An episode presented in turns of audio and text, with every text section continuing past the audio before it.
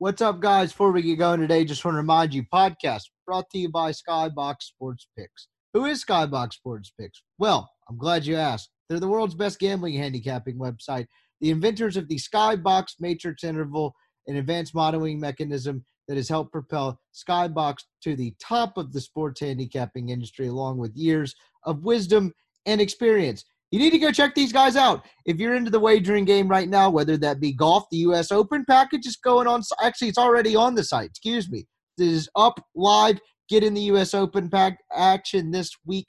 They're crushing it in NASCAR. They're going to have a package that fits your price range. I would recommend with going through the year, all sports pass, just go ahead and commit to it. I promise you, you're going to make your money back and then some if you're a real heavy hitter in particular. But if not, they've got a package that will fit your price range. They've got sports-centric month-long and week-long packages. You can do all sports for a month, all sports for a week. You could try a daily pass. Anything that you prefer to wager in, they're going to have a package to fit your price range, and they're going to have picks that are going to make you money. So if you're in the degenerate game, you're wanting to make money and guarantee yourself to make money so the guy your guy doesn't text you on Sunday night asking where your scratch is, you need to get on with Skybox. Beat the bookie. Don't let the bookie beat you. Skybox is the best way to do that. Check them out, skyboxsportspicks.com. Click packages, and then just go figure out which one's the best for you. I promise you they'll have one that will lead you to profit. More promos on the way. Go get some gear. They have a cool logo. Word on the golf course this weekend. Not to brag, hit it better because I was wearing the Skybox hat. Check them out, skyboxsportspicks.com. Podcast also brought to you by LB's University Avenue across from Kroger. Mississippi's best place to get meat. Y'all know about LB's. Oxford is so lucky to have it. Go see Greg. Lane Train special, Keith Carter special, all kinds of exotic sausages and other smoked meats, all kinds of different cuts. Greg loves to grill, loves to smoke meats, and it is his life's work. It is his life's passion, and I promise you, you're going to walk in there and be amazed. Everyone that I tell about LB's who doesn't already know about it, which are becoming fewer and farther between, walk out of there being like, how the hell did I not know about this place sooner? It is awesome. If you love grilling, you need to go check him out. He's got seafood, sausages, tri-tips, anything you can imagine, Greg has it. Check him out, LB's University Avenue across from Kroger. If you're a subscriber to the Rippy Writes newsletter, you're getting $5 off any frozen sausage, as well as a 16-ounce prime strip for $10, and any second, third, fourth, fifth, sixth, 100th, who the hell cares, prime strip after that for $15. So sign up to the Rippy Writes newsletter. That's rippywrites.substack.com. Just go in, enter your email, and you get spammed with emails by me 3 to 5 times a week and free meats. I'll let you decide which one's better. Really happy to have Greg on board the podcast. He's been a supporter to day one, become a great friend of mine. You need to go check him out, LB's University Avenue. We have Zach Berry on the podcast today, my new colleague at RebelGrove.com. Known Zach for a while, but now we're officially colleagues, as we discussed at the top of the podcast, getting matching business cards. I just made that up. But talk some recruiting, Ole Miss's 2021 class, where it finished, how big of an accomplishment that actually is, given the kind of bizarre circumstances surrounding it. Then transitioning into the 2022 recruiting class, he gives us kind of a temperature on what the in-state talent looks like versus out-of-state, what Ole Miss's needs are. Zach knows recruiting really well. You need to go listen to the Soft Verbal podcast that he and Neil McCready do. They do great work covering recruiting. If you're big into recruiting, you're going to enjoy this podcast. Just don't mind me. I'm just asking dummy questions, and Zach knows his stuff. We also talked about some golf, the Mike Bianco situation, kind of bounced around all kinds of different stuff. It was good catching up with Zach. So without further ado, let's go. Rippy Writes with Brian Scott Rippey. Transcript can be obtained by drinking a fifth of bourbon, ramming your head through some drywall, and then writing down every thought you have. All right, we now welcome on good friend of the program, Zach Berry, recruiting analyst at Rebel Grove. First time we've done a pod together, I guess, since we we work at the same place. That's does that count as coworkers? Yeah, we're colleagues now. Colleagues, okay, I like that. That's a fancy term. Check him out at Zach _Berry on Twitter. Does great work at RebelGrove.com. Recruiting wise, I figured we'd hit some recruiting today. probably talk some golf. Probably this Bianco news as well, just kind of see where it went. But just been a while since we chatted, so just want to kind of hit a number of different topics. What's been going on with you? I know you said you got another kid on the way, and then a youngin already here. Yeah, so we got the one about a year and a half. He keeps us busy. Had a good little Tuesday today. Went to a swim lesson. Got to teach him how to, not kill themselves in the water.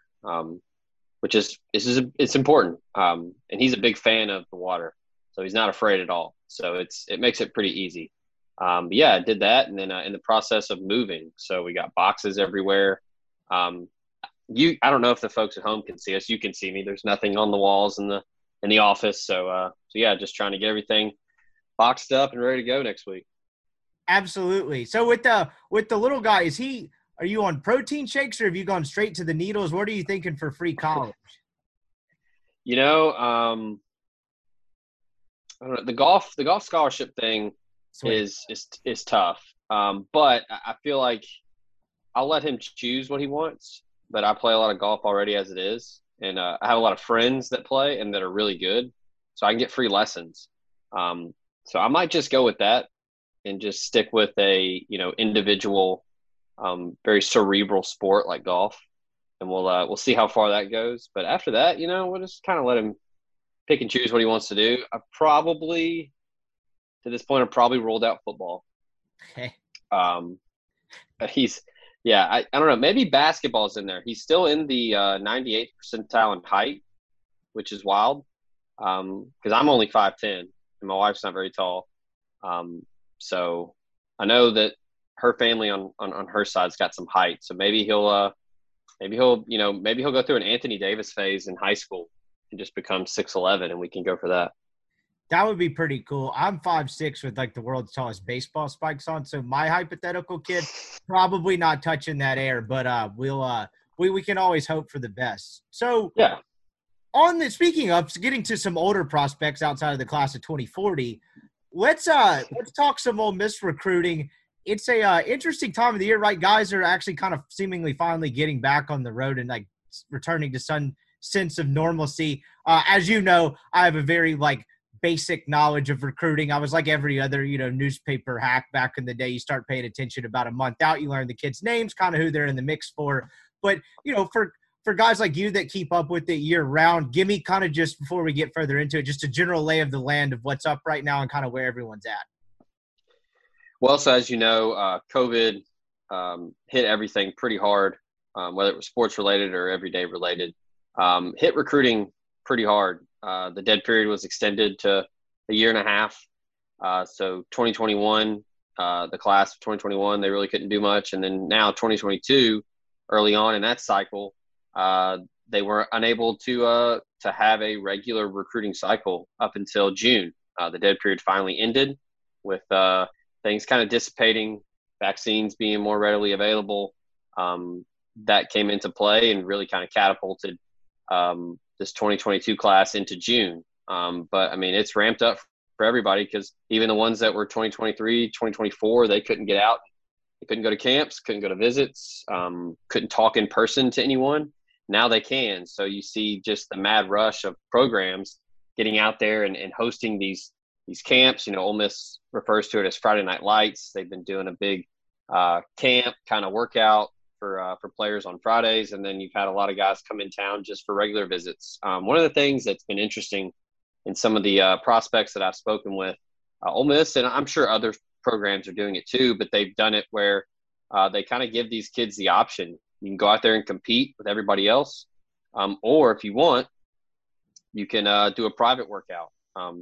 Talked to a guy in Peyton Cushman, an offensive lineman out of Florida. He did a private workout with the offensive line coach Jake Thornton. Analyst Phil Lloyd-Holt did a private workout with them, watched a lot of film. Another guy, Davison Igbino's son from New Jersey, defensive back prospect, came into town, did the same thing. And, that's kind of a cool idea, because it's a little more specialized. It's a little more specific, to where you're not only in a one-on-one, to where you can really get in and work technique and talk with the prospect. But, a lot of it was, hey, we're going to we're going to do this, then we're going to go sit in the office, we're going to watch some film. I'm sure they watch some of the prospects film, maybe tell them what they like, what they don't like, maybe what they need to work on. But then they probably also show them a lot of the defense from last year and, you know, hey, this is where we see you playing, that kind of thing. So that's resonated with some prospects where they've said that that's pretty unique to Ole Miss. And, you know, just the normal, you know, I guess the cliche of, you know, oh, it's just that home field. But one thing that I've gotten from talking to a lot of prospects that have been going to camps this month at Ole Miss, a lot of them just, you know, not just the corny, I felt like home, like they all say that. A lot of it was, they said it was just fun. They said the coaching staff was really energetic, a lot of excitement. And I think that that's something that you're going to hear a lot from prospects that Ole Miss are recruiting, because the staff is really young. They're really hands-on. They really get into it. You know, I saw on Twitter today that defensive analyst Marquise Watson and then one of the other analysts were talking about doing a 40-yard dash race. So that's something that is fun. I'm sure the prospects like to go and you know, they like that laid back type of atmosphere. So that's kind of been what Ole Miss has been doing this month. You know, they're doing the normal camp setup, but then they're also throwing in a little bit of their personality. Just from an industry perspective, and you probably answered some of this in kind of the last part you got to there with some of the individual workout stuff, but you know, anytime you have something happen like this that alters the world and changes everything, it makes it, you know, some things will probably be permanently different. Some things will go back to normal. Kind of zeroing that into a recruiting thing, this may be a bad question. You may not be able to answer, so feel free to just be like, I have no idea. But do you see anything that came out of this pandemic from a recruiting perspective that might become unintended consequence, something that might become the norm that wasn't the norm before? Maybe it's something someone's doing. You know, I know they had to do a lot of virtual stuff and adapt for a while, so I'm just curious if you think there's something out there that might stick and become the norm that was kind of invented that they had to get to during the pandemic. Well, something I just thought of that I think Ole Miss had somewhat of an advantage, you know, doing, like you mentioned, virtual, a lot of digital, a lot of FaceTime, a lot of Zoom. You know, Ole Miss kind of has a leg up on some programs, and a lot of programs these days are, you know, getting into the media side of things. But Ole Miss has a really good, you know, video department, and they put together some really nice videos and kind of giving that virtual tour. And I think that helped with a lot of the prospects in 2021. And, you know, they weren't able to, you know, they could travel to Oxford, they could come to campus, but they couldn't go into the facilities. They couldn't meet any of the coaches. And Ole Miss, you know, they had a lot of staff turnover. They had a lot of new coaches come in, you know, John David Baker, the tight ends coach, Coleman Hutzler, the special teams linebackers coach, Randall Joyner, the defensive line coach. And now you got Jake Thornton, who's on as the offensive line coach. And he's now getting to get in person with these prospects. But a lot of it was, you know, it's hard to get personality to come, but having a really good video department to be able to help and showcase the campus, the town, the university, the facilities, all of that, I think was pretty advantageous. And I think that they'll probably adapt that into their normal routine when they're starting to reach out to a lot of these younger prospects. And it's like, hey, you know, here's a video, you know, what you can expect if you come to Oxford. I think they're going to utilize that and use it. But yeah, it's hard, because another thing that I was going to mention that prospects have told me when I've spoken with them after their visits, that you weren't able to see because of the pandemic. Hearing a lot of compliments on the layout, the facilities. Several prospects have talked about how everything flows really nice. The campus is close to everything. They all seem to like how you can go from the weight room to the locker room to the practice field, go back to the locker room, and then get to campus pretty easily. It's, you know, as you know, it's easily accessible. The square is not too far off. So when they're coming with their parents, grandparents, uncles, aunts, whoever, they can get a tour of everything, and then they can hop in a golf cart and go to the square and grab a bite to eat. So that's something that I think is beneficial. But as far as your question in terms of what might be adopted after, you know, post-pandemic, I would probably say that the digital side of things and the videos and being able to showcase what you have, before they get on campus. Because, you know, I mean, a lot of it is, you know, they want to see the bells and whistles. So you can send out this video, they can see everything, and then they can make a decision from there.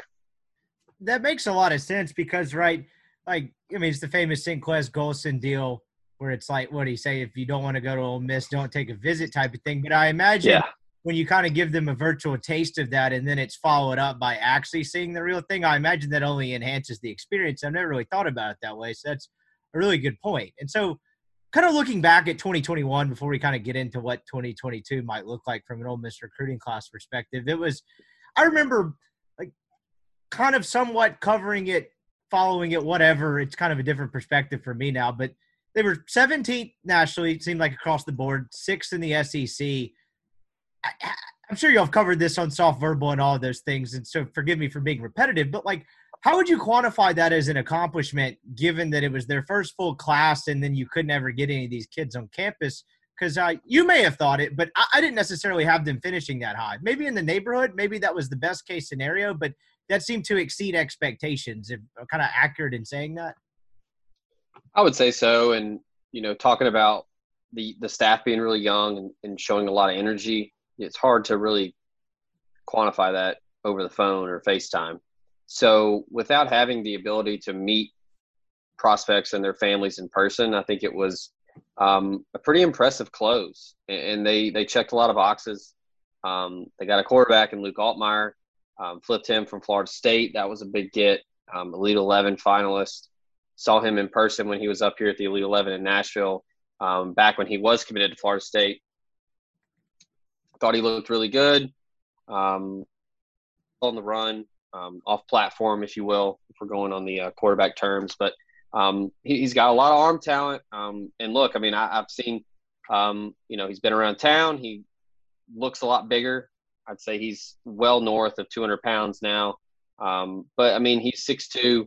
I think that's, you know, that's kind of where Matt Corral's at. And I think the days of needing 6'4", 6'5" quarterbacks or they can't be successful is long gone.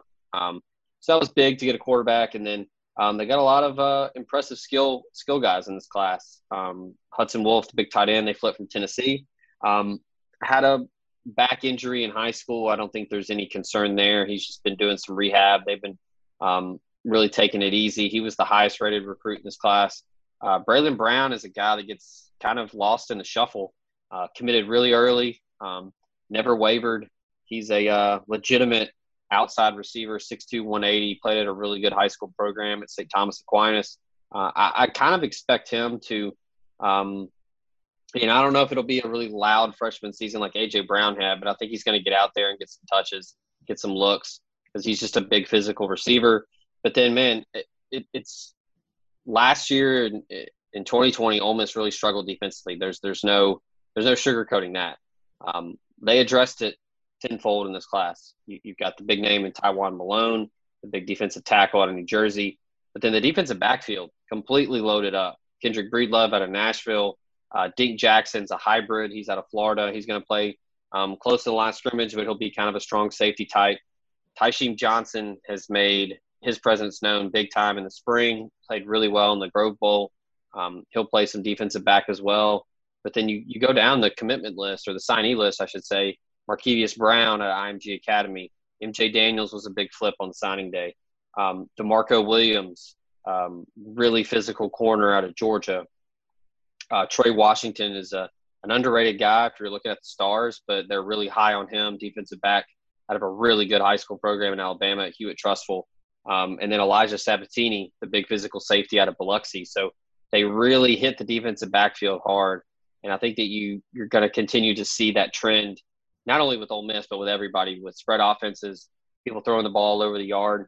You got to have some guys that can cover and can run and can tackle. But, I mean, it was a really impressive class. Did a lot of work up front. I mentioned Malone, but you've got Isaiah Iton, Jamon Gordon, the two JUCO guys, two big physical interior linemen that they're going to need to play immediately. And then another guy they picked up late, Talik Robbins, another Northeast guy out of Philly, 6'3", 280, really physical. I feel like once he I believe he either reported yesterday or today with COVID, his final semester was extended a little bit. So he He just reported this week, but I kind of have a sneaky feeling that he's going to have an opportunity to get out there and play early. Didn't have a senior year, so I think he's probably, him personally, is going to be really itching to get out there and prove himself. Which one of these kids on each side of the ball do you think plays immediately? Ruling out the two JUCO kids, so like high school-wise, do you think it's Brown? I mean, there seems to be a need at wide receiver. I'd give you just a very uneducated guess on my part. It would probably be Brown, and then do you think Malone plays immediately? Who are your two? I'll give you a couple headliners, and then I'll go some underrated. Again, I like Brown a lot as a prospect. I think he's going to get some looks at receiver because they're gonna have to replace a lot. Elijah Moore's not there anymore, and I don't have to tell you or anybody else how big of a part of that offense he was in 2020. I think Brown's going to get some looks at wide receiver. I really do. And I think Tywan Malone is the guy that's just built for Power 5 football. I think he's going to get a lot of looks early up front. If we're going underrated offensively, probably going to go J.J. Henry, wide receiver out of McKinney, Texas. Kind of one of those guys where they're wanting to replace Elijah Moore in the slot. He's as dynamic as they come. He's a really impressive route runner. Really good speed and has some really good hands. I think he's going to get some time in the slot. I really do. Defensively, as far as an underrated guy, I'm probably going to stick with Trey Washington. Really good size. He's about 5'11", 6 foot, 190. Reported early, so he's been in the system. He's been in the playbook. Got a lot of reps in the spring. So that's probably my guy. I mean, if you're looking for a headliner outside of Malone, I already talked about him. Tysheem Johnson's going to play in 2021. He might end up being a starter midway through the season, but the coaches rave about him. I know Neil McCready's been out there at practice. He's talked with the coaches. He's talked about it plenty in the spring. They love this kid. I think he's going to be special before it's all said and done. Just kind of a dynamic, do it all.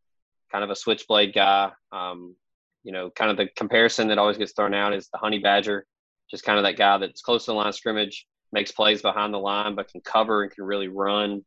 I think kind of in their recruiting pitch with Chris Partridge and when they were up there, I think with him and his time that he spent at Michigan, I think he kind of threw out a lot of Jabril Peppers. And, I honestly wouldn't rule out if they give him a shot on offense at something. Because he's just that dynamic and just that talented. And that's important, don't you figure, going in this year that they find a couple of kids, particularly on the defensive side of the ball, to play immediately, not only just from a need standpoint and needing to be better, but the whole selling point with the Partridge-Durkin thing was, well, we brought these guys in to recruit, and we brought them to recruit nationally, right? Because last year, I mean, the defense was worse, or at least it looked worse than it did in 2019, right? Like those two guys were brought in to do a different job than Mike McIntyre was. Like Mike McIntyre was like, hey, take nothing and turn it into something halfway respectable. And that's exactly what he did. Where it seemed like these guys, it was more like, okay, get your guys in there until you get them in there, just kind of do what you do and kind of get through the rough patches of it.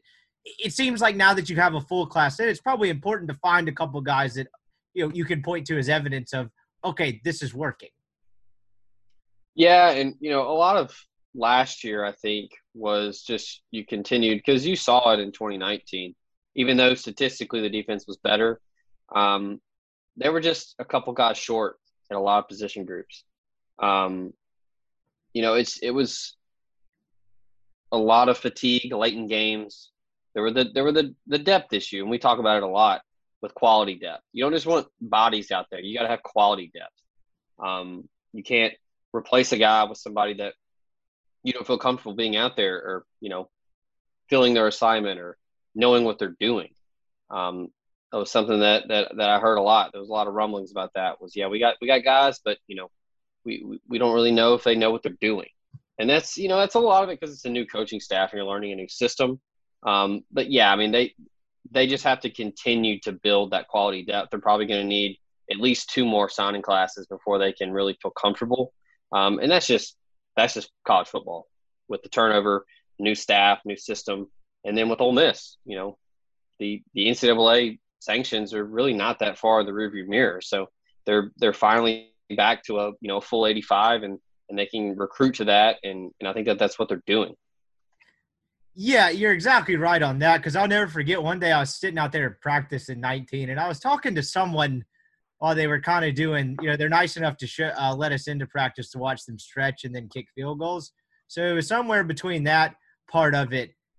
I was talking to some lower level recruiting guy, just like shooting the shit. I don't even know if we were talking about like anything in particular, talking about depth or whatever. I was like, yeah, I mean, didn't they run out like 52 dudes at one point last year? And Siski happened to be walking by, and he just goes 48 and kept walking. And you're just like, the more and more you think about it, you're like, holy how in the world do you go out and play? And that was the Auburn game of 18, if I'm not mistaken. So it's like, how in the world do you go out and play an SEC football game with 48 scholarship kids? And so you're right. I mean, it's going to take multiple classes, and, you know, even just having, like, they were able to get the able bodies, and now the bodies themselves aren't that good, and now you got to bring in more talent, and like you mentioned, 2 and 3 classes. And so kind of a macro view before we get in a little more into it, how do you view this 2022 class for Ole Miss from like a coaching staff perception standpoint, if that makes any sense at all, right? Because they had a good class. I think they overachieved a little bit in this first full one, but generally, you know, cliched Feinbaum-ish terms, this is kind of like the statement class that maybe you can try to squeak top 10, something like that. How much stock do you put into stuff like that in terms of just like, I guess, benchmarks or mile markers or whatever in terms of Kiffin building this program? I mean, I think if not this class, it's definitely 2023 when you really got to take that next step. But I mean, a top 20 class, a consensus top 20 class with a pandemic is pretty loud when you're coming off a pretty lackluster tenure in Matt Luke.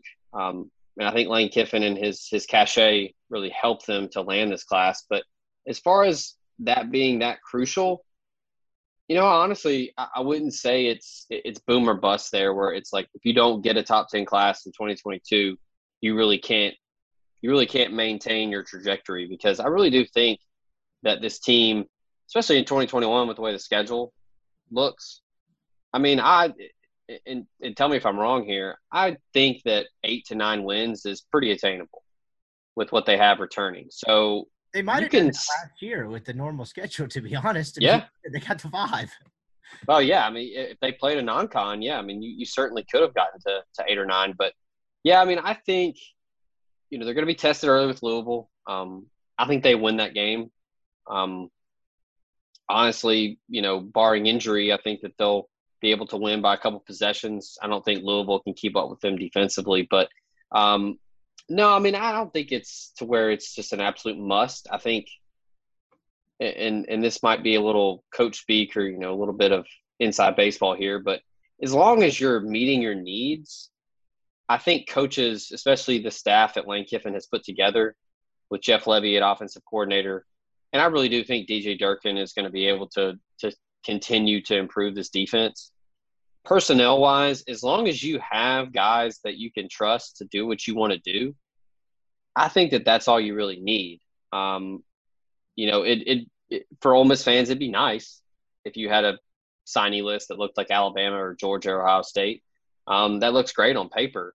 But look, I mean, I think they're really going to get a lot out of some of these guys that, you know, aren't the flashy 4 or 5 star.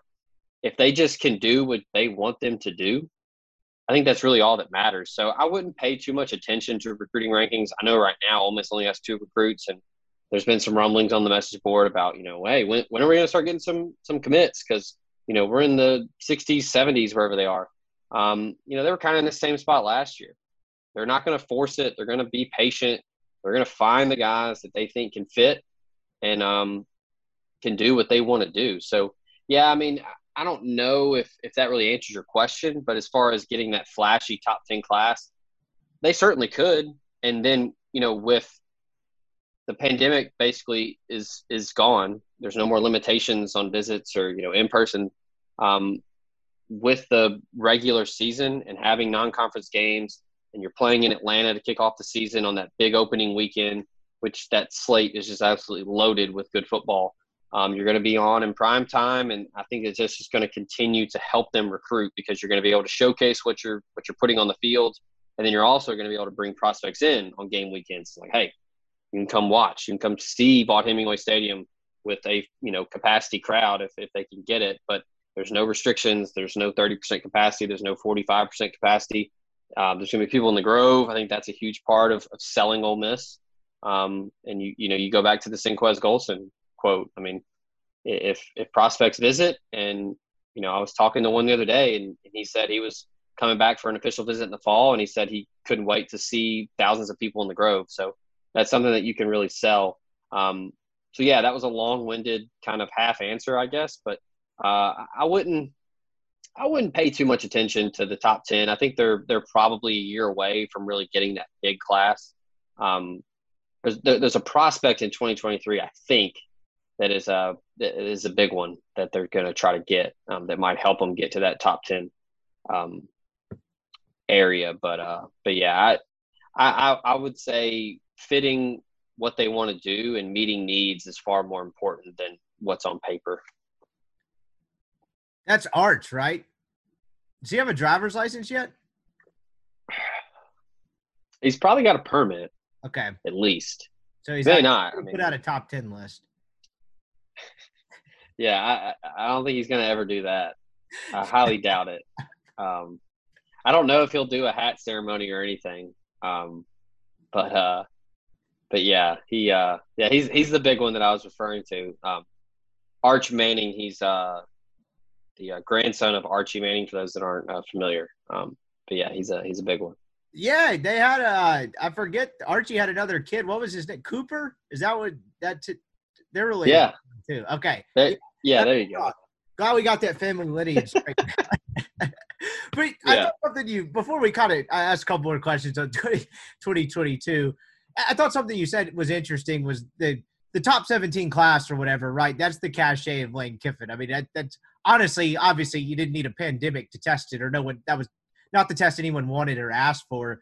But that's exactly why you brought in Lane Kiffin, right? Like, that's why people were boozing at 11 o'clock in the morning on a Monday of finals week at his opening presser, right? Like, Matt Luke, yeah, of that pandemic is, you know, bordering on top 30-ish and trying to sell you on the in-state kids that they got, right? Like, the cachet of Kiffin kind of got you that first class, which I think is an interesting way to look at it. What's in-state, out-of-state look like in terms of talent discrepancy for 2022? Because I always think it's interesting looking at Mississippi from an in-state perspective, just because, like, there's some years where you're like, holy shit, where did these guys come from? And then there's other years where it's like, this is pretty lean. And it seems to have been kind of volatile one direction or another for the better part of the last half decade now. What's it like this coming up class?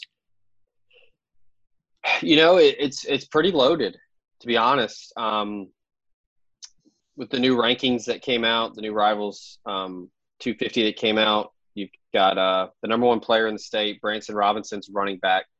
Ole Miss is not recruiting him. They're not going to waste their time. It was pretty evident early on that he's looking to go out of state. I think Georgia's probably number one for him right now. Alabama's right there. But yeah, he's an absolute stud. After that, though, the number two player in the state, Kamari Rogers. Ole Miss is battling with Miami right now, defensive back out of Lexington, Mississippi. I think Ole Miss is in a good spot for with him right now. The thing with him, talk with national recruiting director Adam Gorney about it. Terrell Buckley's been recruiting him since he was basically in the eighth grade. So that went back to when Buckley was at Mississippi State. Now he's obviously the defensive backs coach at Ole Miss, and that relationship is obviously continued to grow, and it's maintained. And I think that's going to probably be the edge in that one. But you look at the rest of this top 10, I mean, Jaheim Otis, the number three player, committed to Alabama right now. That one's going to go down to signing day no matter what. Trevion Williams, number four in the state, a defensive end out of Crystal Springs. I think that one's going to be an Egg Bowl battle. Ole Miss, Mississippi State are both after him hard. He was in Oxford this week, had a good visit. Xavier Harris, number five player in the state, big defensive tackle, 6'6", 338 out of Germantown. He's teammates with Branson Robinson. I think that's probably going to be another Egg Bowl battle with Georgia and Alabama knocking on the door right there. The number 6 player in the state, Ole Miss has already have him on the commitment list, Marquez Dortch, the athlete out of George County. Just got an invite to go to the opening out in Oregon. They're doing that again now that the dead period's done, pandemic and everything has subsided. They're doing the opening again. It's a huge 7-on-7, huge combine style camp out there. It's a really big deal getting that invite. So that was pretty big for Dortch. But working down the rest of the top 10, you got a guy like Jacarius Clayton, defensive end out of Tupelo. He's committed to Mississippi State, but he's made it very clear that he is very interested in Ole Miss, and he's going to take his visits. Probably a 3-horse race there with Mississippi State, Oregon, and Ole Miss. Joe Moorhead's still kind of bucking his head a little bit in the state of Mississippi. So that's the connection there. And then a couple other guys going down. Bryson Hurst is a big offensive lineman out of Gaucher. Larry Simmons, wide receiver, committed to Ole Miss out of Moss Point. Another guy to keep an eye on here, I guess a couple, Blake Gunner, tight end out of Madison Central, really high on Ole Miss. He's been to Oxford a couple times. And then Stone Blanton's an interesting one, linebacker out of Madison Ridgeland Academy, committed to Mississippi State for baseball. He's a two-sport guy. But he has been extremely adamant that football is going to lead his recruitment. He kind of blew up over the spring. Got a lot of big-time offers. Stanford's offered him. Michigan's offered him. Auburn's offered him. Visited Ole Miss last week. The two-sport thing is obviously an angle that they're going for, as Ole Miss has kind of become known as the two-sport place to go. Lastly, a guy that made the trip this past week, J.D. Stewart, a linebacker out of Greenwood. 6'2", 210, really good-looking prospect. He came into town. A lot of people thought that he was kind of a shoe-in for Mississippi State, but he showed up in Oxford, took a visit, and I know that they're recruiting him hard. So it's honestly a pretty deep class this year in Mississippi. So, you know, it's not as deep as the couple years ago with N'Kobe Dean and all of those guys, but it's still a pretty impressive class this year in Mississippi that you know, Ole Miss has been adamant they're going to recruit nationally. But there's some players inside the state of Mississippi that they're focusing on, and they're really trying to get into this 20. There's real quick on Branson Robinson, the kid out of Germantown. The natural question, I guess, follow up to that is like, how in the world do you ever get like right? The talking point or narrative or whatever you want to call it is how do you get kids from leaving the state? And it's never like perfect, right? There's always going to be some kids that just want to go out of state to go to college. I mean, that's just kind of a thing for 17, 18-year-olds thing. I guess how much do you buy into that initially? And then if you do buy into that as an issue in Mississippi at all, how much do you think the whole Leach-Kiffin thing changes that? Forget I said Leach, the Kiffin aspect of it and the cachet that he has that we talked about earlier. You know, it was pretty interesting early on. You know, you can't really argue with a kid that gets offers from Alabama in Georgia. Pretty heavy hitters. I mean, Alabama obviously wins a title, it seems like, every year. They put guys in the league. You know, they have running backs that are in the NFL right now. So it's kind of tailor-made for someone like Branson Robinson where it's like, hey, look, you just come over here, we just plug and play, and you'll be in the league in a couple years. I did find it interesting, though, because Ole Miss, they recruited him early on. It wasn't like they just threw the towel in early. But, I mean, I don't think a lot of people remember Ole Miss led the SEC in rushing last year. So it's not, you know, I think there's this misconception that, oh, it's Lane Kiffin, you know, they throw it all over the yard nonstop. And, you know, Matt Corral's throwing for 500 yards a game because they're passing it so much. I mean, no, Levy's offense is pretty balanced. So I thought that was kind of interesting to have a guy like that inside the state of Mississippi. And he's not really going to even – give Ole Miss any kind of look. But I think this is also, you can see kind of the maturity of the staff, and they're not going to waste time on guys if they're just not interested. And look, I mean, Branson Robinson might just be that guy that's like, hey, man, I've lived here my whole life. I want to go out and see something else. So I don't know for sure that Ole Miss is completely given up, but I feel pretty comfortable saying that he's focusing elsewhere. Makes sense. Kind of last thing on the whole 2022 thing before we get into a couple other topics. How does a staff on a – this is going to be a dumb question, but this is, again, a dumb recruiting brain on one end of the Zoom here. Like, when you're going into a given year, obviously you're trying to get the best talent available. But how quickly do guys identify, even like at this time of the year? So they haven't even played the 2021 season, right? Like, how quickly, like at this point, are they identifying we're probably going to suck in these areas, so we need to shore that up? I know there's some sides of it that you definitely need. Like, from an Ole Miss perspective, they've been bad defensively, particularly front seven, and I guess secondary too, for about a half decade now. So, like, defensive side, pretty much take anyone you can get in terms of, like, high-level talent. It's not even, like, holes when there's 11 of them. I guess what I'm trying to ask is, like, how quickly do they identify need in terms of a recruiting class? At what point does that start to become prevalent?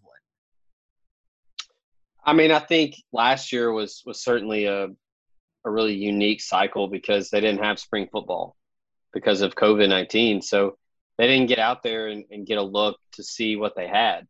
Because, I mean, the staff was all brand new. And I'm sure, you know, I'm pretty sure Kiffin's brought it up in some of his press conferences where it sucked because they couldn't get a look. So they really didn't know. And I think now with spring football, they've seen, okay, you know, we're good here. We can take best available, but we're pretty solid in this room. And then they've kind of seen, like, you know, oh, shit, like, we don't have anybody here. We got to hit this position group hard. So that's beneficial to where you can get out there and see what you've got to work with. And, yeah, I mean, I think there's a certain give and take there where it's you're going to hone in on the national prospects. You're going to give some guys a lot of attention. But a lot of times, you know, if there's a really good prospect that you think can come in and fit with what you want to do and they're reciprocating the attention, I mean, at some point you just kind of go, all right, we're going best available. Like, you know, maybe we don't need this guy in this particular room, but he's too good to pass up. Or it's, you know, hey, we don't really know what position he's going to play, but he's a hell of an athlete and he grades out really well. So we're going to take him, and when he gets to campus, we'll figure it out. I mean, I think there's a lot of that too because, I mean, the game is changing. I mean, I saw I feel bad not knowing who it was, but, you know, there was a guy on ESPN that wrote a really good piece about how linebackers are almost being phased out of football like fullbacks were. And – you know, you don't really have the traditional inside linebacker anymore. You don't really have those run thumpers that you had back in the day that played middle linebacker that were, you know, 6'3", 240. You know, those are defensive ends now. I mean, the linebackers now are guys that probably played a little wide receiver in high school. You got to have guys that can really run and cover guys in space because of the spread offense and how everybody outside of some you know, service academies are running the spread offense now. So, yeah, I mean, I think a lot of it is you're going to focus, like I said, on the big name 4- and 5-star guys you're going to take that flyer on. But a lot of it is, do they fit what we want to do, or is it best available? Hey, this guy's too good to pass up, so we're going to take him anyway. Absolutely. Transitioning a little bit elsewhere, we've got some golf to get to. You're about to go on a trip. But before we do that, might as well hit the story that everyone's talking about, and that is Mike I was about to say something dumb, but I couldn't think of one. But obviously, Mike Bianco, check the message board right now. The whole, you know, the season ends in Tucson on Sunday night. You know, it's interesting how this came about, right? Because when the LSU first announced Paul Mainieri was quote-unquote retiring, the initial kind of vibe was this whole Bianco ship has probably sailed a little bit, and then it turned out to not be the case at all. And so, you know, you're kind of in this limbo game, right? Because Mike doesn't really talk to anybody. It seems fairly evident that the offer is his to turn down. Just before we get into it a little bit further, just your general thoughts on this entire situation. Well, first of all, it was kind of weird to watch and be kind of in awe of just how good Arizona's offense was. Word. I was honestly, I tried to do a little show prep, little research earlier. I can't really think of another college baseball offense that was as impressive top to bottom as them. It's tough. I remember that Vanderbilt's offense in 19 when Ole Miss got up 9-2 in the Sunday SEC championship game, and you're like, well, this isn't over. It's not even close or whatever the hell it was. That's up there. But with that offense, for as much talent as they had for the, 90 billion scholarships they give out, they didn't have guys 1 through 9 that worked counts and quality at bats every single time. I mean, it was evident from the time Doug Nikhazy towed the rubber and it took him 54 pitches to collect 6 outs that it was like, holy shit, Ole Miss is going to have to score 15 runs tomorrow if they make it out of tonight alive. That's what to me was most impressive to me. 1 through 5 is as dangerous as a 1 through 5 as I've seen in college baseball. I say last half decade. I'm not even that old, so ever since I've been following the sport. And then even just 6 through 9 after that, every single one of them battled for 8-9 pitches in an at-bat and just exhausted opposing pitching staffs. I was kind of like you. I knew they had good numbers, but the degree and the way they went about it was just kind of mind-blowing to me because, shocker, I don't watch Pac-12 baseball. Yeah, I caught a good bit of their regional before the Super. Really didn't notice it that much. I mean, granted, I wasn't watching it as intently as I was in the Super, but yeah, it was just surgical. I mean, top to bottom, just the professional approach that they had of just, that's something that, as a former baseball coach that I would work with, 13, 14-year-olds. And once they get older, you can kind of teach them like, hey, just battle and try to find a pitch that you can handle. And I mean, them being able to do that at such a high level was impressive. I mean, even when Doug Nikhazy struck out 10 and was as good as he was on Saturday, I mean, everybody saw the clip of Doug just basically tell the guy, hey, like, hit it fair, like, stop. I mean, it was just – it was wild to see a pitcher react like that. And, nobody else but Doug is going to probably do that because that's just kind of Nikhazy's personality. And he's just, so out there and, wears that personality on his sleeve. But yeah, I mean, that was where I didn't really fault Mike Bianco on starting Broadway because I thought that it was the right move because he's the best guy you got. You want to get out there, try to get a couple shutdown innings and hope the offense can get, a 4 or 5 run lead. And, I thought it was the right move because that's kind of how I was looking at the game was you want to get out there, build a lead, and just honestly hope that Arizona just tightens up. And because like you said, you weren't going to keep the offense down for long. I mean, they were dangerous from top to bottom. I mean, the Dante Williams guy's the table setter. You had the freshman Barry was really good.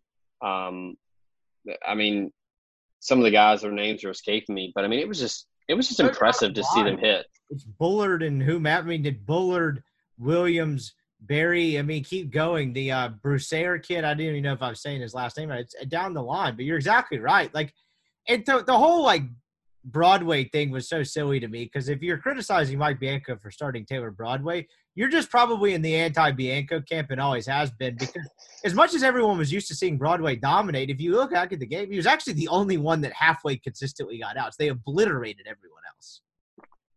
Well, yeah, I was going to say, I'm not the anti-Bianco camp, but I'm in the camp of it's time for something new. But I didn't fault starting Broadway at all because like you said, I mean, when he came out, I mean, there were times and you're sitting there and you're like, how are they going to get outs? How are they going to get 3 outs? Because, I mean, they would just battle and they finally get a fastball that they can handle. And, I mean, just hitting it to all fields, driving it. I mean, I joked with our colleague Chase Parham where I was like, I'm kind of on the fence of whether or not I want to launch an investigation into their equipment. Every ball they hit out of the yard was like 440 plus. I mean, it was, I know Desert Air might be a little thin, but man, they just raked. It really was. And that's what makes this whole Bianco dynamic interesting because right, it's 1-6 in supers.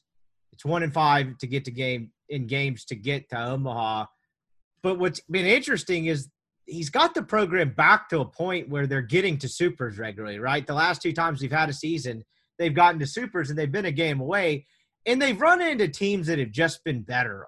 The 19 Arkansas team was the same deal as Arizona to a lesser degree where they just had more talent and they had another arm or two, and Ole Miss just didn't have that. Gunnar Hoagland was not what he was as a sophomore and a junior. And there was just nothing Ole Miss could do to combat it. But given the fact that you do have the, you know, three losses in game threes before that, and then the whole 1-4 in supers before that, that's not really what people want to hear right now. And that doesn't mean that they're illegitimate in their gripes either, right? I mean, at the end of the day, it's an Omaha trip in 2 decades. I hear it. I get both sides of it. It's a fascinating and complicated dynamic. And so as we sit here on a Tuesday evening, there hasn't been any official news yet. We've texted back and forth a few times periodically, you know, throughout the last couple of days about it. You're having to go off gut feeling because you know what one camp stance is. You kind of know what the Ole Miss camp stance is in terms of administrative. Like, you could guess it, right? There's a common sense approach to this that I think we both have a pretty good idea of what Keith Carter will take. But the main subject here talks to nobody, very businesslike in the way he approaches things. And so you're having to go off gut feeling. And that's kind of what I wrote in the newsletter yesterday. It was like, look, I'll just lay it out for you. When I originally wrote it, I was like, here's all the reasons he should go. He seemingly maybe reached a ceiling. I contest that maybe a little bit. He has reached a ceiling in the sense that he's recruiting as good as ever. This is probably as consistent as they're ever going to be. You know, if he wins 2 game 3s in a row and he has 2 more Omaha trips to his name, you're probably not having this conversation. But from that perspective, it's still a ceiling-ish. Do you want a 5-year restart at minimum with the pay raise, going back to your alma mater and back to where your wife is from? Or do you want to bet on yourself to get to Omaha in 2022 or really leave yourself susceptible to just not having a job? Like, I couldn't come up with a counter argument, I guess is what I'm getting at. I listed that side of the argument and then I was like, okay, what are the reasons for staying? And I sat at my computer for about 25 minutes and I was like, other than sentimental value and this being the program you built up, I can't think of one. So to me, from a Bianco standpoint, it seems like a no-brainer, but I'm not Mike Bianco, and that certainly matters because if anything is proven true over 2 decades, he thinks about things differently. Yeah, I've talked with some people, and I might have said to you when we talked about it, but I feel like it kind of sets up, honestly, the timing probably sets up perfectly to where – I think we can both agree the job is there if he wants it. I feel pretty comfortable saying that on this podcast. But look, you're going to have to replace a ton next year. Doug Nikhazy's gone. Gunnar Hoagland's gone.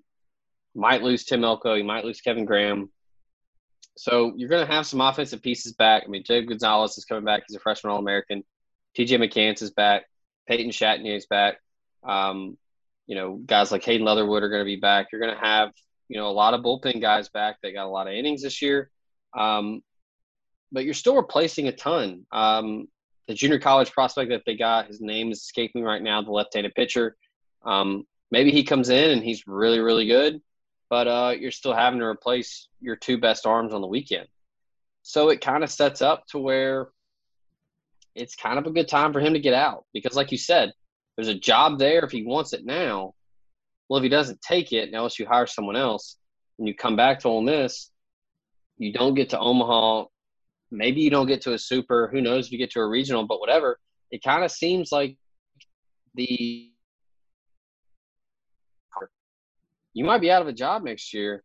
And if you're going to roll the dice and bet on yourself, then where do you go?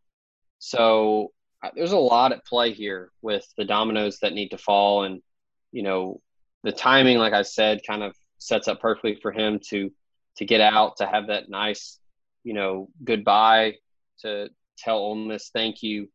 Ole Miss should also thank Mike Bianco. I mean, he's built this entire baseball program from back when he took the job in 2000 to where it is now. I mean, it's not that without Mike Bianco. So, I said it in a column that I wrote, name the stadium after, retire his number, do both of them.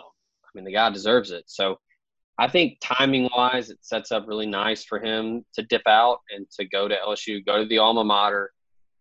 Skip Burtman's down there, and he's clamoring for him to have the job. You've got that guy in your corner. I don't know if there's anybody else better. The former don of college baseball and a legend down there in Baton Rouge. But I think it kind of sets up to where I think he's going to take it. I don't know who Ole Miss is going to hire. I think there's a couple names out there that I feel pretty comfortable saying Ole Miss will go after. But, yeah, I mean, it sets up to where I think he'll probably take it. But, honestly, I don't think that it's something to where it's a risk or he's rolling the dice by leaving a cushy spot in Oxford because, I mean, LSU is still a top 10 college baseball program.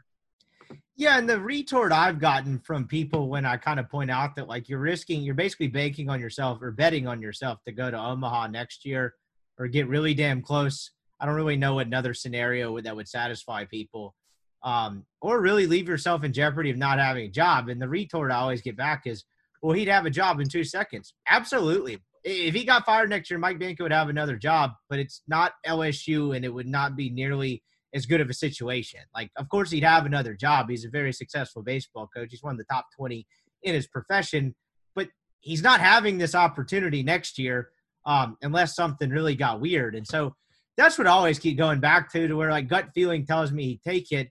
But at the same time, I mean, it is Mike Bianco. I mean, he thought Josh Mallich was a great option out of the bullpen and, you know, that Sunday in Starkville, right? Like, he doesn't always think about things the same way people think, like other people think about it. And I kind of poke fun at the Mallett's decision, but, like, there are other aspects of it where, like, just talking to him through the years and you think, like, okay, why does he do this way? And then you hear him explain it and it's kind of like, okay, I'm not sure if I agree with that, but that there's a lot more thought there than I thought. So, like, I guess what I'm getting at is it doesn't make any sense to me to come back.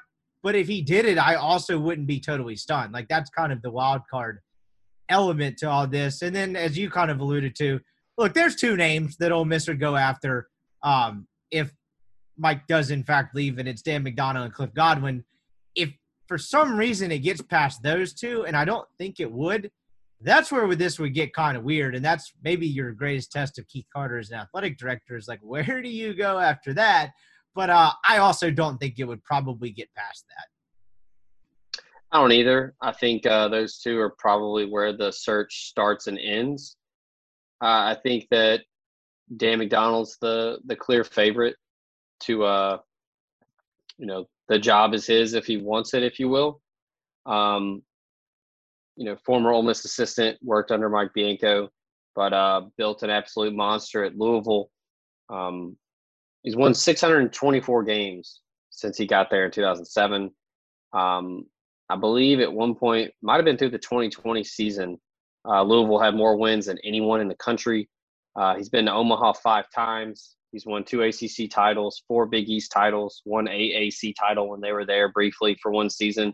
That's the guy you want to hire. If the whole hang-up with Mike Bianco was getting to Omaha, I think Dan McDonald is your guy that you just kind of give him a jersey and just say, hey, go do what you do. Cliff Godwin, on the other hand, another guy, hasn't gotten to Omaha yet at his alma mater at ECU, but former assistant at Ole Miss, recruited extremely well there, but he's also worked with Tim Corbin at Vanderbilt. He's worked with Paul Mainieri at LSU. So he knows how the conference works. And that's kind of the key with those two names. They're both very familiar with the program.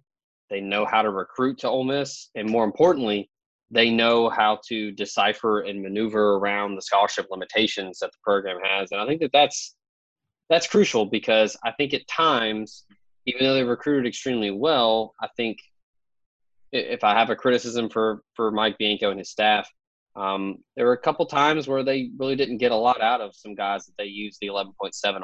So, maybe that's what's holding them back. I don't know. Maybe there's something else at play. Maybe there's, some kind of voodoo or, something at play that we don't know about. But I think it's mostly – and that's the hang-up, and that's the tough thing about this job is the 11.7. Whether you want to admit it or not or whether you say it as loud as you should, it's a huge hurdle to get over. Because there are times in Ole Miss, it's just, man, they're just – you kind of look at that bullpen or you look at that weekend rotation, and they're just one arm short. Or you look at the lineup card, and you're like, man, if they just had one guy at DH or just one bat that could put in right field, it'd make all the difference. So those two candidates being that familiar with how to recruit specifically to Ole Miss is crucial. So I think if Mike Danko were to go to LSU and those two guys are who you're focusing on, I think that the future of the Ole Miss baseball program is in good hands, regardless of who they hire.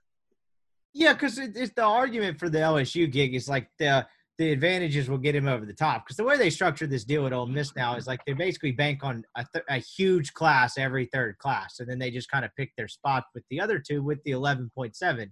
And you're right, they haven't always maximized it, but he's done a pretty good job for the most part.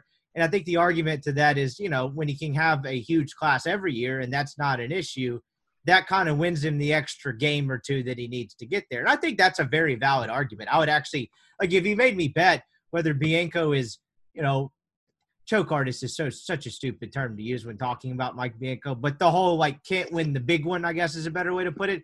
I would bet heavy favorite that that's eliminated versus it not being eliminated should he go to LSU. I'm absolutely a believer in that getting him over the top if he can kind of get out of his own way from some of the in-game strategy standpoint. But hey, if Josh Mallett's, you know, is 94 and throws three pitches that are plus pitches, it may not matter who he puts in, even if it's the right or wrong decision, right? Like it may just become one of those deals where talent wins out. He's going to out-talent someone through a super regional at LSU, and I think there's fewer times at Ole Miss where he's able to do that.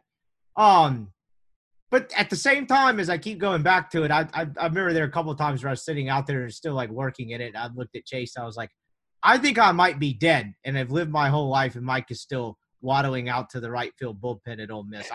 I'll be convinced he leaves when I see it type of thing. Like, something always goes back, and I just don't really know why. But I don't know. We will we'll see how it plays out. Check out RebelGrove.com for the latest, because Chase – is all over it, and Neil absolutely in the mix as well. Before I let you go, we got some golf to get to as well. We'll get to the U.S. Open, but the better question is you are a Memphis native, if I have that correctly. Yes, that's correct. Do you – I know there's been a debate I saw sparked about whether Covington is part of Memphis. Are you aware of the situation on the Monday qualifier for the Korn Ferry Tour, and do you know either of these two gentlemen? No, brief me here, because I do not. So there was a Monday qualifier yesterday for the Korn Ferry Tour. I think they're in Wichita this week. And this Twitter account called Monday Qualifier Info, whatever. I mean, he's gotten big recently. He just got a couple PGA Tour media partnerships. This guy basically just traveled around and covers Monday qualifiers. Well, there was an arrest made at a Korn Ferry Tour Monday qualifier 2 days ago because punches were thrown. And I'll just set the scene for you. So these Monday qualifiers can be kind of shit shows, particularly on the lower tours where they kind of just let anyone in these deals. There's a threesome going off. It's a guy named Cody Fribbs or something Fribbs. I don't know. It doesn't really matter. And another guy, mini tour, one's a Korn Ferry Tour player, one's a mini tour guy, kind of grinding out there. Well, then there's a college kid who goes to UT Martin named Luke Smith.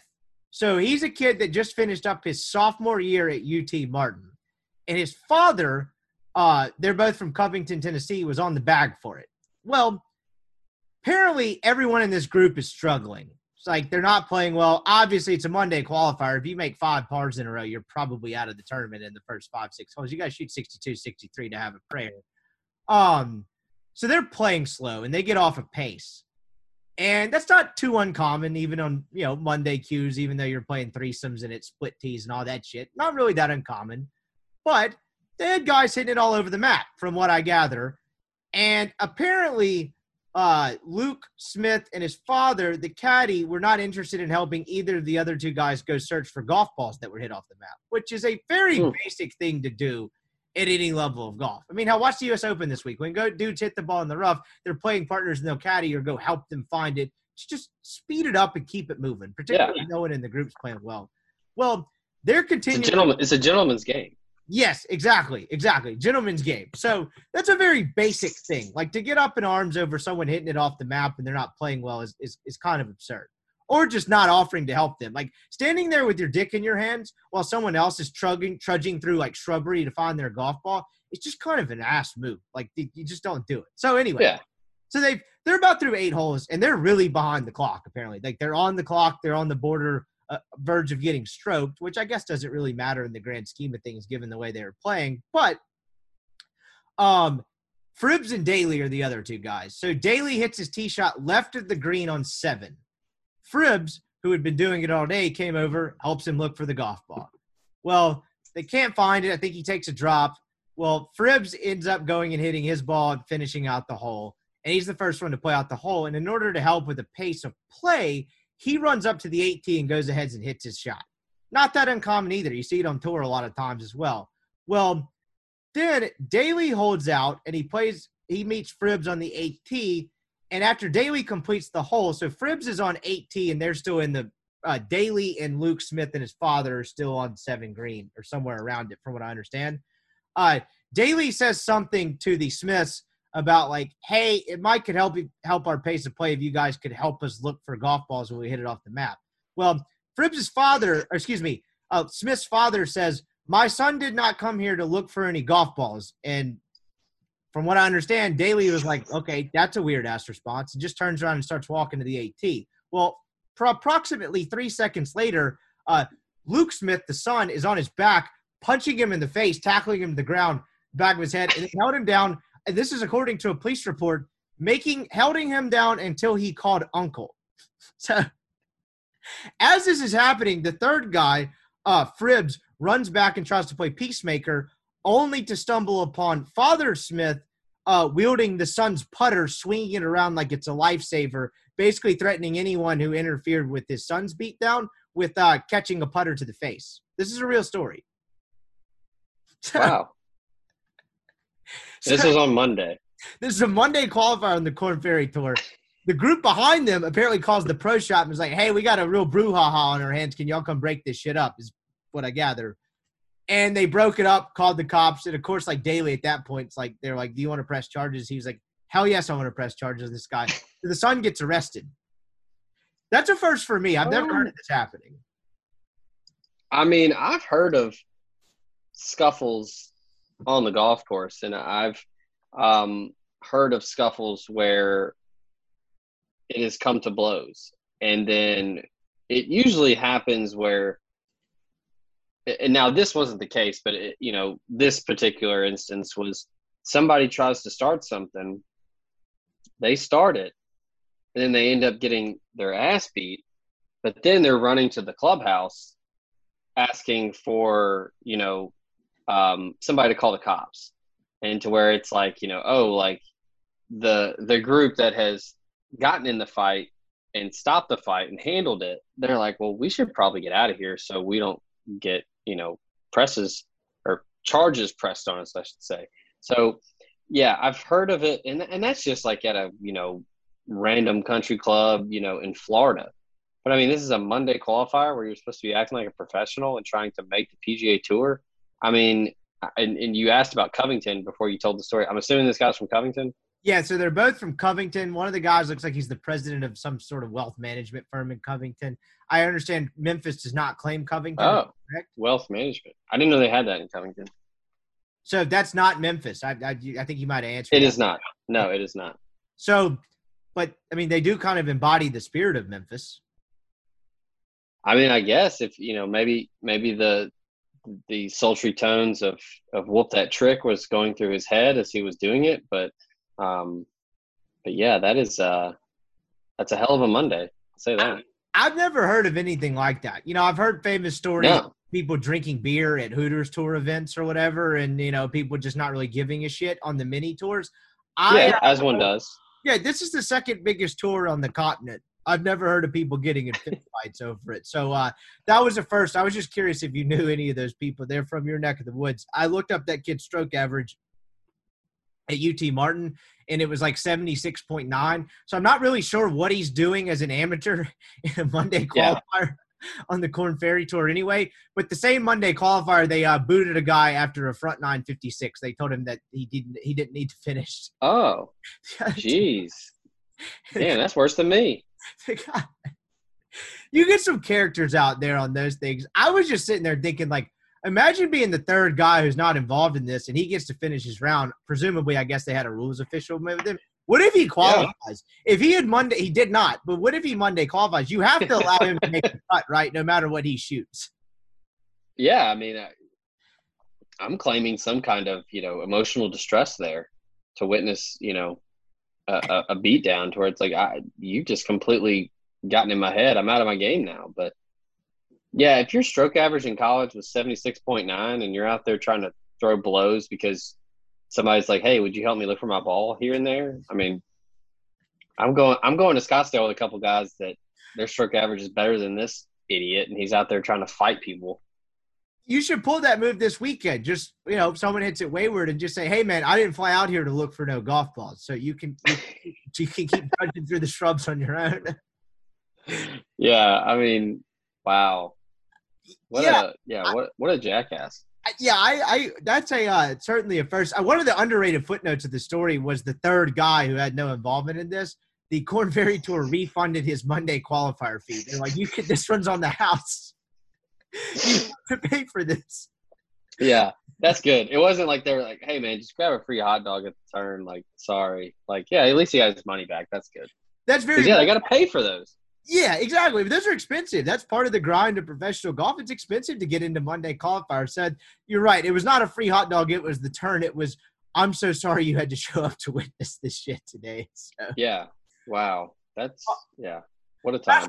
Last thing before I let you get out of here. What, you got any U.S. Open favorites? I am, I'm biased. We got two Mississippians in the field, Wilson Furr, Hayden Buckley. Both survived the longest day in golf. Both made it through U.S. Open sectionals while being alternates at their sectional qualifier, which like does not happen. Pretty wild story. Furr, hopefully I have this story ready tomorrow. Furr was actually an alternate, carried his own walking bag for 8 holes, then pulled some random guy out of the crowd to carry his bag for the last 28 holes, only to have the guy not understand they were playing for the U.S. Open. They had about 5 holes left. Furr was right on the number. The guy goes, Where do you go if you make it through this stage? And he was like, what do you mean? I go to Torrey Pines. The guy goes, oh, shit, we're playing for the U.S. Open right now. So pretty. That's awesome. Yeah, it's pretty crazy story. I'll have something of that hopefully by the time this podcast drops. But anyway, so you got two Mississippians in the field. I don't like their odds of winning. If Buckley or Furr happen to be listening to this, I'm sorry. I'm not doubting you, but so prove me wrong. Who do you like at the U.S. Open this week? You know, I actually some insider knowledge here. I actually saw that Brooks was up in Bowling Green at a course that my buddy was playing today, and he was out there working on his short game, and saw a couple video cut-ups of some wedge play from him, and looks pretty dialed. I think that we're kind of past the whole Bryson circus social media grab at this point. I think Brooks is trying to get back to winning a trophy. Really like Brooks Koepka. I mean, the odds aren't great. It's 18-1. So if you're trying to make some money, you're not going to get much there. But I don't know. I mean, the field's obviously loaded. The best of the best are involved here. But I like Brooks. I mean, Rom, the last I checked, is the odds-on favorite to win at 10-1. DJ's right behind him at 16-1. Man, you know, it's hard to when the field is this loaded. It's really hard to really pinpoint on somebody. You know, Bryson can't really be ignored. He's gone back-to-back at the tournament. His game really fits Torrey Pines a little bit better than it was when he was at Wingfoot, which he did win. You know, I guess if you're kind of looking for somebody that's maybe a top 10 pick, Xander Schauffele is a guy that I really like. He's been playing really well. It's kind of one of those guys where he's not really the greatest at anything, but he's just really solid at everything. Putts it really well. His irons are good. Wedge game, you know, 80 yards in, really solid. Man, I don't know. I'd love for the theater of maybe like Spieth or JT or somebody getting in there and winning. But Rom being the odds-on favorite, I don't know if I really like that. I'll kind of throw a couple sleepers out there to you. I like Tony Finau, and a guy that I haven't really been on gambling wise in a while, Daniel Berger. His best major finish was at Shinnecock. He was a T6 there. Brooks won there. I don't know. He's just another guy like Shopley. He's just solid. He's not super flashy on the leaderboard, but he just doesn't really lay a ton of eggs.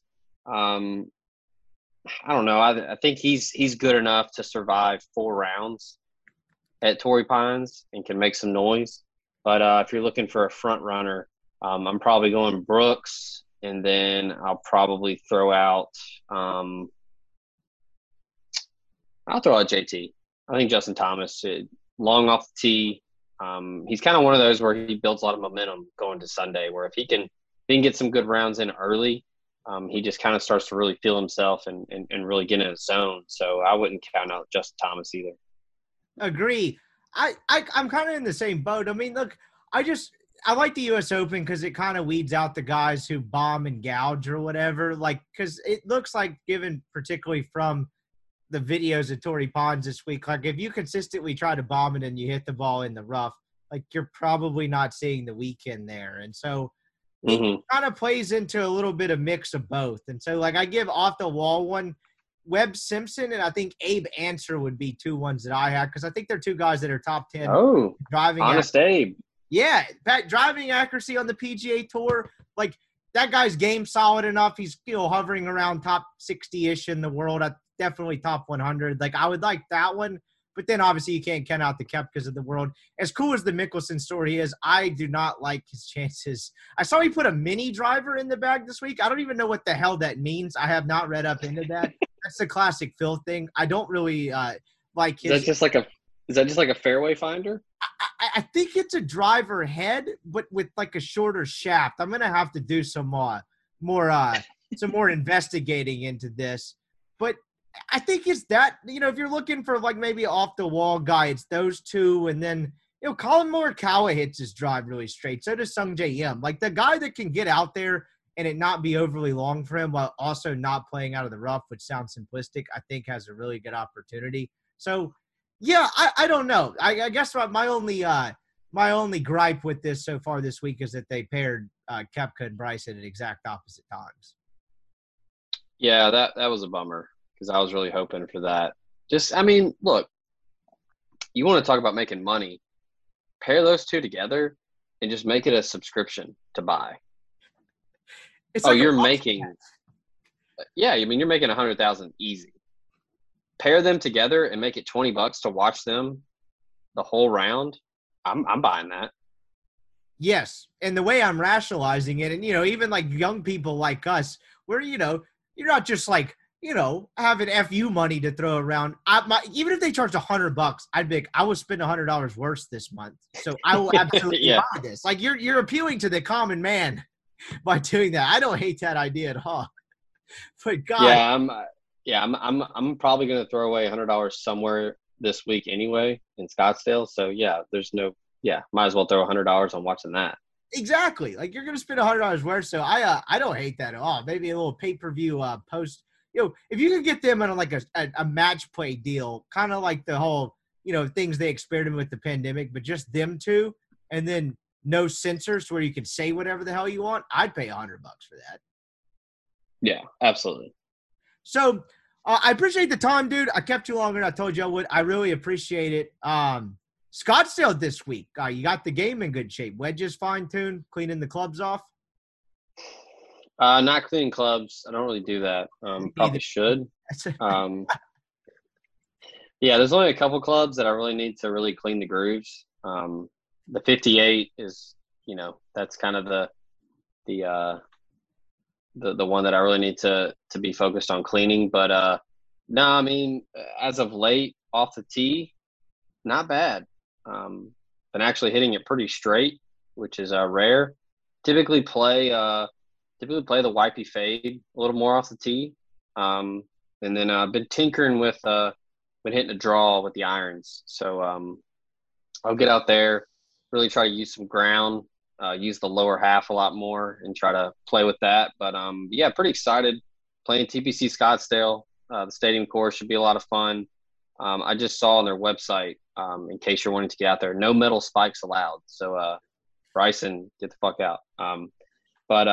Yeah, playing that, pretty excited. I've been to Waste Management a couple times. It's just an absolute joy for anybody that likes golf or just likes a good time. I highly recommend it. We found out before we started, you and I were there at the same time a couple years ago when Ricky won it. So excited to get out there and play that. Also getting over to Wecopa, we're playing this Saguaro course. It's a core Crenshaw. It's the number one course in Scottsdale, which is saying a lot because there's a lot of good golf out there. Really excited to get out there and play that. And then we're going to close it up playing at Talking Stick, probably double up and go to the casino after another core Crenshaw. I was telling you before we started, it's really flat and it's really wide open. So it's pretty gettable. So it's going to be a lot of fun. We're going to get out there, probably do a lot of gambling. A lot of people probably yelling press a lot off the tee. Probably play some Wolf Hammer at some point. So it's going to be a good time. If you don't punch someone, this podcast will be disappointed now that we've set the scene, because that's what you guys from Memphis and coming. That's right, yeah. I appreciate the time as always, dude. Obviously, we'll do this again soon, and looking forward to it. Enjoy the trip, make some birdies, and we'll talk again soon. Yeah, man. Appreciate it.